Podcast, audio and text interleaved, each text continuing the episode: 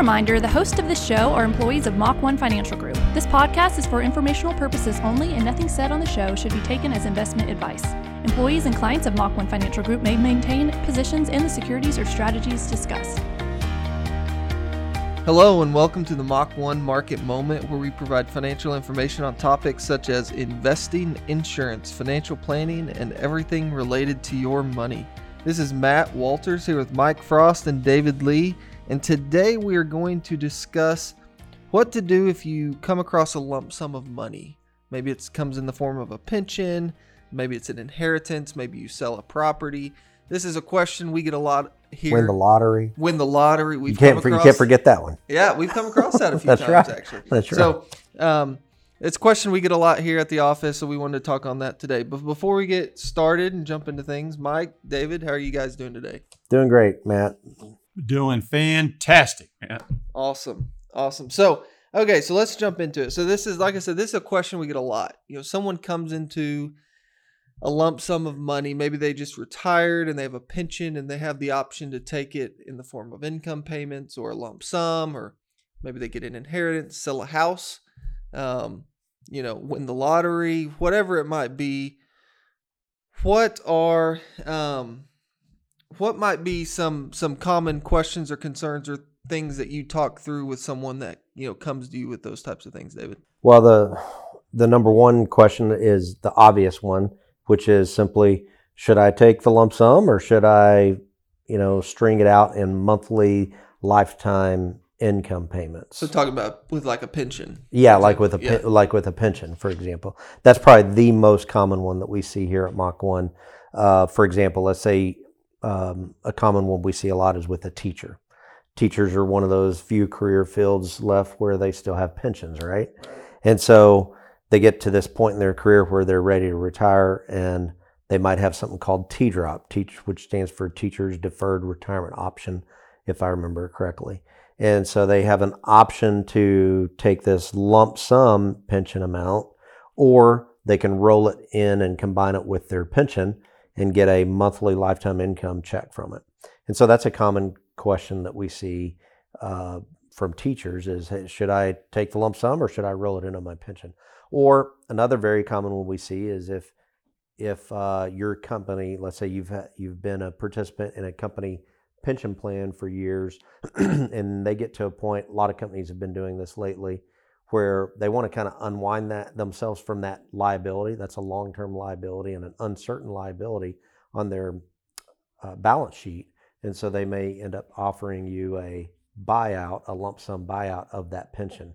And so a lot of times, folks will come to us wondering whether they should take the lump sum or a month or keep the pension. So, Dave, you just talked about two different types of pension. You talked about a government funded, a state funded one Yep. backed by the taxpayers, and then you got a private company one. So, two big differences there. For Lots sure. of different risk involved with both of those. For sure. Uh, for example, with the with a private with a private company pension plan, if you take the pension versus a lump sum buyout, you've got the risk of the the business continuity risk, if you will, of that business continuing to stay in business because ultimately they need to stay around for the rest of your life or if you take joint life for the rest of you and your spouse's life to make sure that that that pension's still going to be viable for you. So, a pension, different than a 401k program, a pension is an asset of the company, of a private company, where a 401k, actually, the owner is the individual. Huge difference. So if that company goes out of business, since it's an asset of the company, it goes with Yes. going out of business, and the client would be left with nothing. Correct.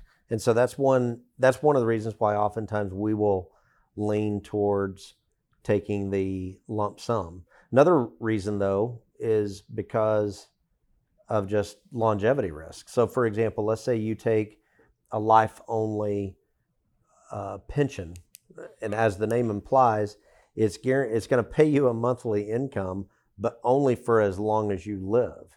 So what if you, you know, have the nightmare scenario where you retire, you get the golden watch and the pension, you live one month and then you die.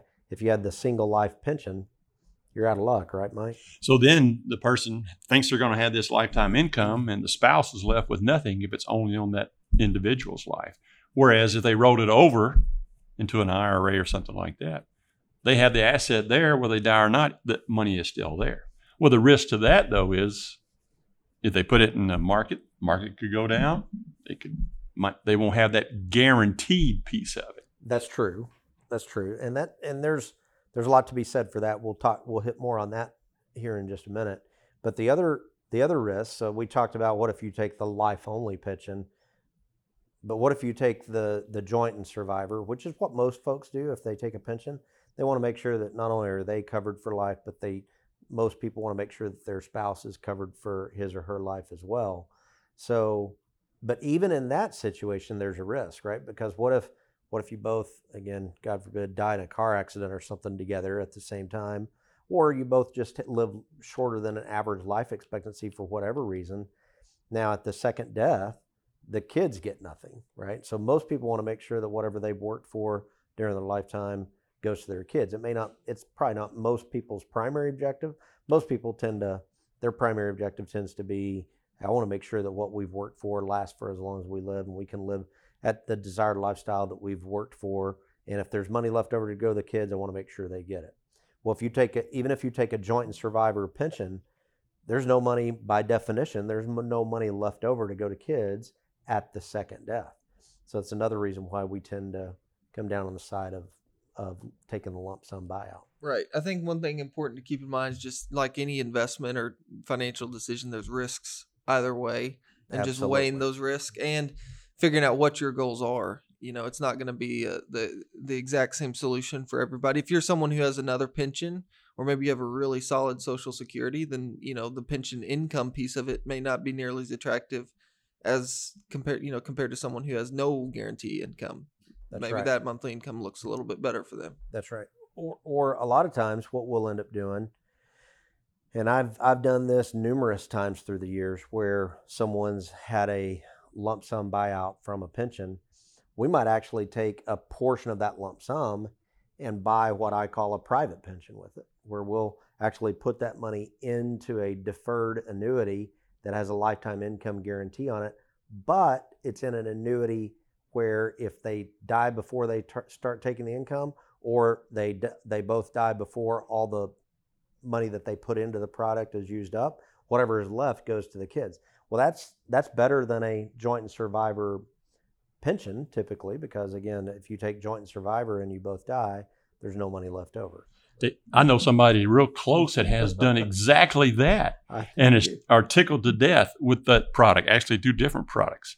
So that that is a great option if you don't want to leave it with the company. There's a couple other things to think about too. Is what if you take a a pension from your employer and you have health insurance tied to it? So there's other things you need to be considered of. Now, if a company does go out of business, there is something called the Pension Benefit Guaranteed Corporation. Now, they will cover pensions up to $69,750 for a 65 year old retiree in 2020. If you're older, they'll cover more. If you're younger, cover less. So it, it, it won't be completely go away if that company goes out of business. Correct. And the PBGC, the Pension Benefit Guarantee Corporation, is backed up by the taxpayers of the United States. So it's about as secure as you can get, but uh, but it definitely doesn't cover 100% of, of your pension if your pension goes into default. So that's that's one of the risks. We kind of covered that. That there's if you take a pension, there's always a risk that your pension could go into default. Uh, if you take a joint or, or or a single lifetime pension, there's a risk that you could live shorter than an average life expectancy, and so you get less than what it w- should be worth at fair market value. But there are other risks also, Matt, right? I mean, there's market risk. We kind of talked about that. So what if you take the lump sum out of it, which typically means you're invest maybe like I said earlier, maybe we're investing a portion of that in a what I call a private pension, which is a, a for the most part a no risk annuity. We always have to add the disclaimer that the uh, that any annuity is only as good as the claims paying uh, claims paying ability of the under underlying company. So you want to make sure you're dealing with a good company, but there are other risks involved with um, with taking a rollover, right? Right. Yeah. No. Absolutely. Um, one one risk that maybe you don't people don't often think about, but depending on the person, the client who you're working with, is just spending risk. Yeah. Right. I mean, depending on the lifestyle habits and the decisions that someone's made up up into that point. point, um, you know, maybe they're not someone who's best equipped with a large sum sum of money, um, or maybe that at least needs to be taken into account and planned sure. for, um, because everyone's habits and you know decision making processes are, look different, and so um, if you've proven over the last thirty or forty years you can't handle money that well, then we need to talk about that before we choose to you know just get this lump sum. It's a great point, Matt. In 2016, the Harris poll did a study on this and said that 21% of retirement plan participants who took the lump sum spent it all in five and a half years. Yeah, I mean that we're I mean we're consumer driven economy. David talks about it all the time. So our natural tendency and natural desire is, is going to be to consume and spend. You know, a lot of our a lot of people aren't that way. You know, um, but that's it's a conversation that uh, us as, advisors need to have with our clients. But even even if, let's say, um, we run across someone that that is they know that they're not a spendthrift. They know that maybe they're not the the best money manager, and so they want something that's only going to pay them a monthly income for life. Well, that still doesn't pigeonhole you just into taking the company provided right, pension because again you still have those underlying risks that you talked about mike earlier which is you know the company default risk uh, your own longevity risk so you could still avoid those two risks by doing what i call buying the private pension plan right, exactly. Yeah, and one thing that we've done in the past that I think can it's, it's something to consider for people is you know you said most David you said most people choose the um the Joint joint, survivor, survivor, yeah. which is true. But if you know if it's someone who's still in good health and doing some insurance planning around it, then maybe you can you can choose to survive uh, the the single life single life Yeah. only. Can you kind of explain that absolutely. scenario? I'm glad you brought that up. Uh, this is we actually have software that can illustrate the benefits of what I'm about to explain as well. But imagine a scenario where, let's say you're in, you've you've been offered this lump sum, or excuse me, you've you've you're coming up on a decision point in your retirement where you've not been offered a lump sum, you just have a pension. Okay, your your choices are typically going to be do I want it to be last to last for my lifetime or my lifetime and my spouse's lifetime combined? That's called a joint and survivor uh, pension. Well, what if you're like you alluded to, Matt? What if you're in good health? Oftentimes, you can buy a life insurance policy, like a term life insurance policy, and the cost for that term policy is typically going to be cheaper than the difference between the single life annuity difference versus the joint life annuity difference. And that way you could take the single life pension benefit, which is typically which is going to be higher than Right. the joint life, and still be still have the peace of mind that you're still covering your spouse if you die first because he or she will get that lump sum tax-free death benefit which will offset the amount of income they're losing from taking the single life. So, Dave, let's unpack that. Let's do an example. So, if I was going to get a thousand dollars a month, if it was just on me, if I did it for myself and my spouse, it was going to be seven hundred dollars a month. So, there's a three hundred dollar difference. What you're saying is, if I can buy enough life insurance for less than three hundred dollars a month, it would make more sense to take the single life, buy the life insurance, and then now we're covered. Yes, well, to add a little bit of color to that, yes, that's the that's the idea.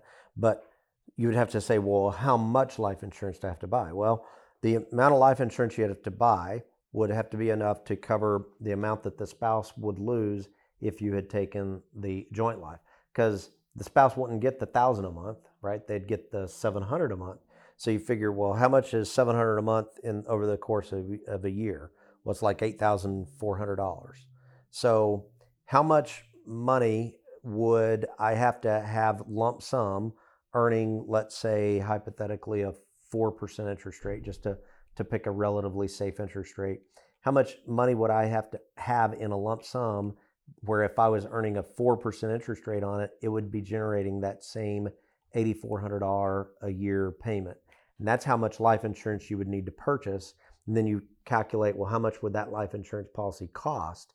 If that cost is less than the $300 a month difference that you gave in your example, then you're better off taking the single life and purchasing the required life insurance. And so that's how we can help clients, Matt, like you mentioned earlier. And David, you said we had software that can do that before you make any of those types of decisions. Because once you pick one, you can't undo it. Right. So before you make those decisions, meet with someone like us and let us work through the numbers just to make sure the decision you're going to make is going to be the right decision for you long term. Yeah, it, absolutely. It's a it's there's a lot that goes into it. Yeah. and it's a big big decision. and and just to add just a tad bit more to that, um, where where it can be really beneficial, just to make it clear, is let's say you did end up taking the single life pension benefit in that case.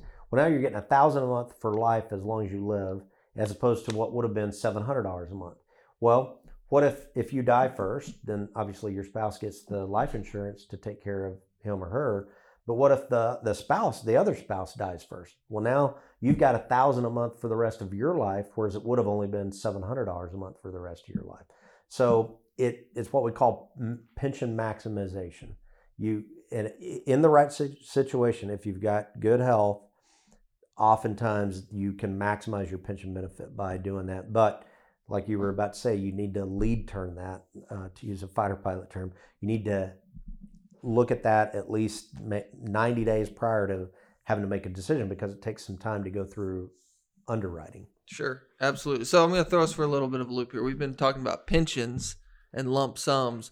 What if somebody comes across, you know, what if what if somebody wins a scratch off, right? You go to the gas station, buy a three dollar scratch off, and you win a hundred grand, or or you have an inheritance. Maybe you um, somebody left you some money.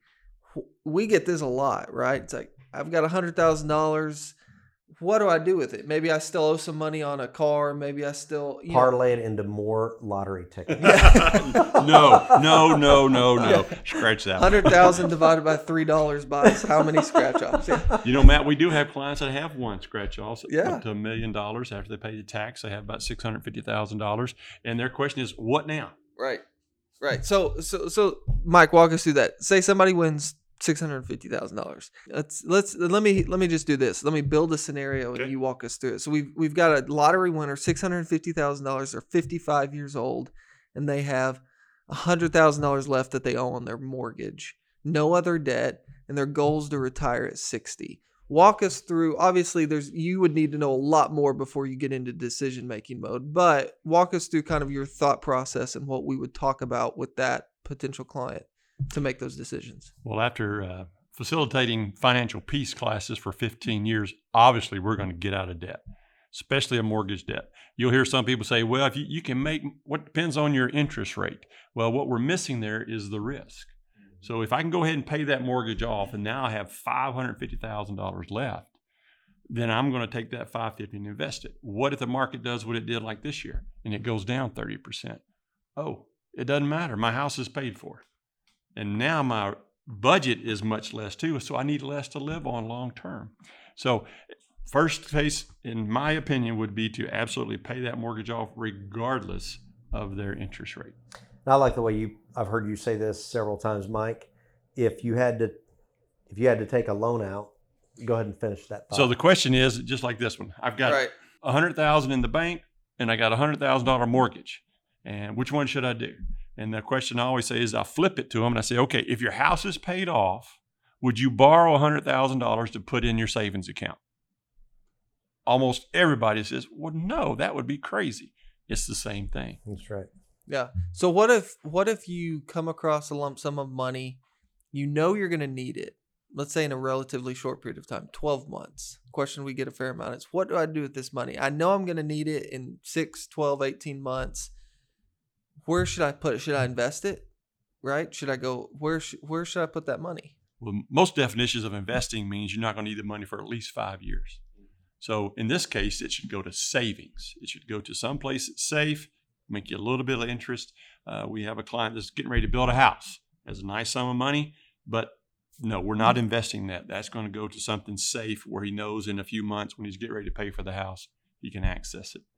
Yeah, needs to stay liquid, stay safe because there's you know the volatility in the markets. Who knows what's going to happen over a three, six, 12 month period? It can go either way. That's right. I mean, worst case scenario would be you've got this lump sum of money you're wanting to you're needing it maybe in 18 months to build a new house and in that period of time the market drops 30% and does not recover by the time you're ready to build the house well now you're either now you're either homeless or you're looking at building a smaller house or or or something i don't know you, Yeah. so you don't bottom line is you don't want to invest any money in the market that you're going to need in the next few years Yeah, Mike. What you said, you put it one way right before we got on here. You said, "Yeah, if, if you're okay with Depends having how one many extra bedroom or two fewer, well, Depends on what size of house you want. So if you're okay with downsizing or upsizing, yeah, then you can invest. yeah, exactly." But So something else they should do too, man. If they went ahead and paid off their debt, we should absolutely they want to build an emergency fund too, because we never know what's coming down the road.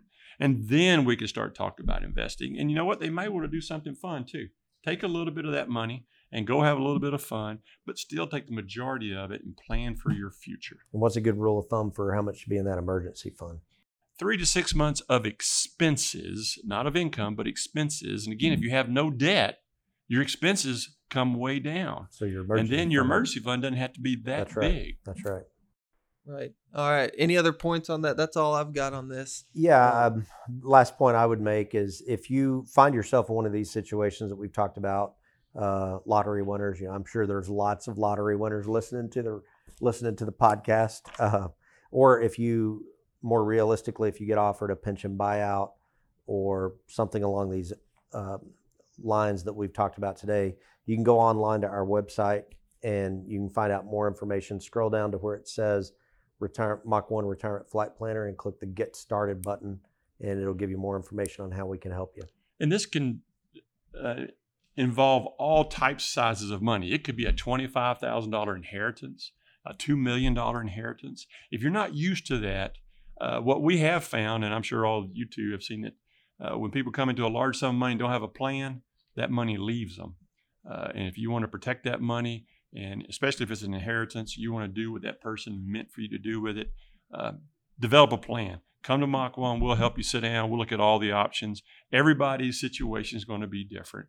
And so we'll help you walk through all those questions. Yeah, absolutely. And I know one, one advice I've always been um I've always been given from mentors is, you know, anytime a big dis- something big happens, maybe maybe don't make any decision at Yeah. all for a period of time. You know, sit on it for 3 to 6 months. Um, and don't the last thing you want to do is jump into a decision regardless of what it is. That's Amen. Mike, thought of the day. What do you have for us today? Yeah, Matt, we got one from Ben Franklin. Failing to plan is planning to fail. Excellent. Very appropriate with today's conversation. So, as always, we want to say thank you to Natalie, our marketing director and producer. She's really the brains behind the operation. That's so, right. we, Amen. we give her all the credit. Uh, as always, submit any questions that you have on our website. You can go to the podcast section or you can email us directly at podcast at mach-1financial.com. That is it for today. We appreciate you listening to the podcast and we look forward to you joining us next time on the Mach 1 Market Moment.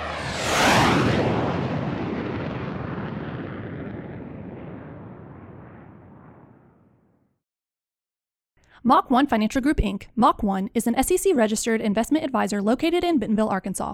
Mach 1 may only transact business in those states in which it maintains a notice filing or qualifies for an exemption or exclusion from registration requirements. SEC registration does not constitute an endorsement of the firm by the Commission, nor does it indicate that the advisor has attained a particular skill level or ability. Past performance is not a guarantee of future results. All investment strategies have the potential for profit or loss. The information presented is the sole opinion of the speaker and is not meant to be investment advice. Mach 1 does not provide tax or legal advice. You should speak with your tax or legal advisor regarding your specific situation. For full disclosures, please visit www.mach-1financial.com/disclosures.